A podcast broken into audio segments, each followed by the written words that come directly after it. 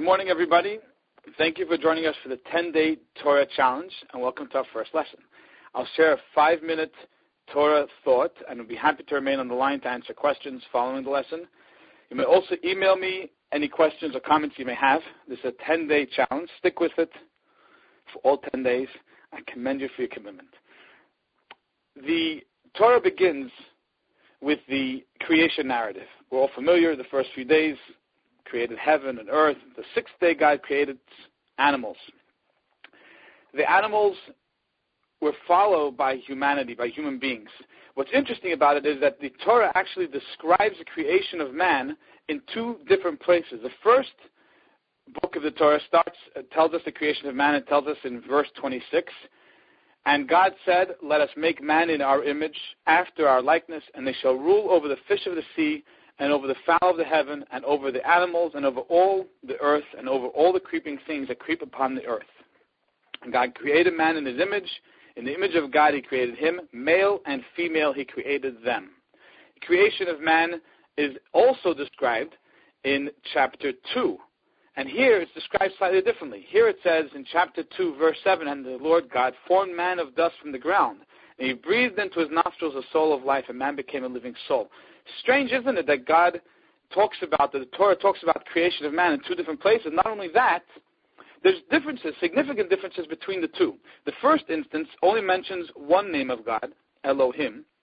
The second time it mentions both the name Yud, He, Vav, and He, and also Elohim, as well as that the first time it emphasizes God's uh, man, sorry, physical nature, the dominion of man over the physical world. The second time mentions for the first time the existence of a soul.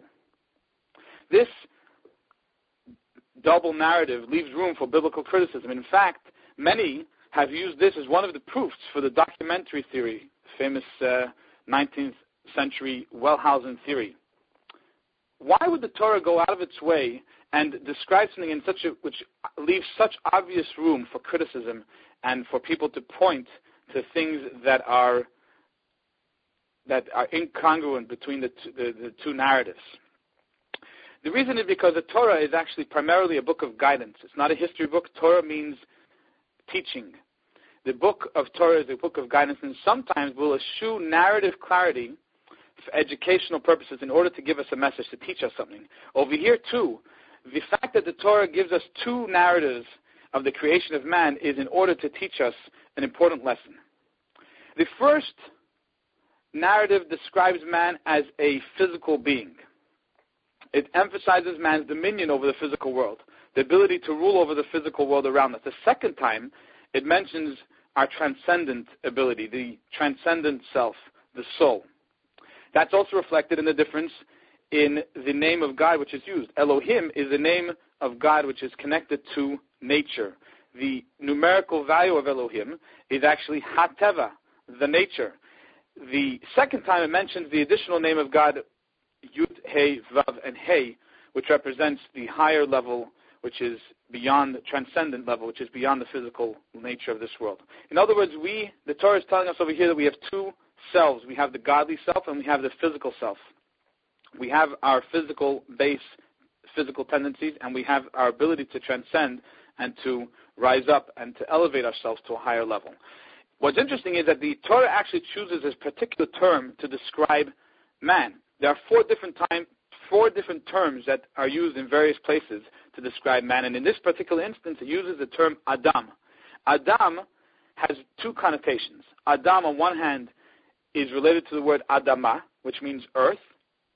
In other words, man was created from the earth, representing, indicating our physicality, our physical nature. On the other hand, Adam also has a connotation of Adameh La'elyon, similar to the one above, referring to our transcendent nature.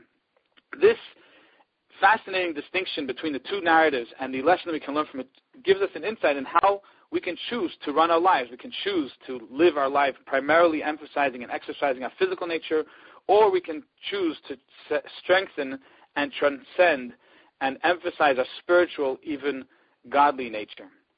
Thank you for joining us for our first day of the 10 day Torah challenge. I hope you found this interesting and informative. And I will now turn off the recording and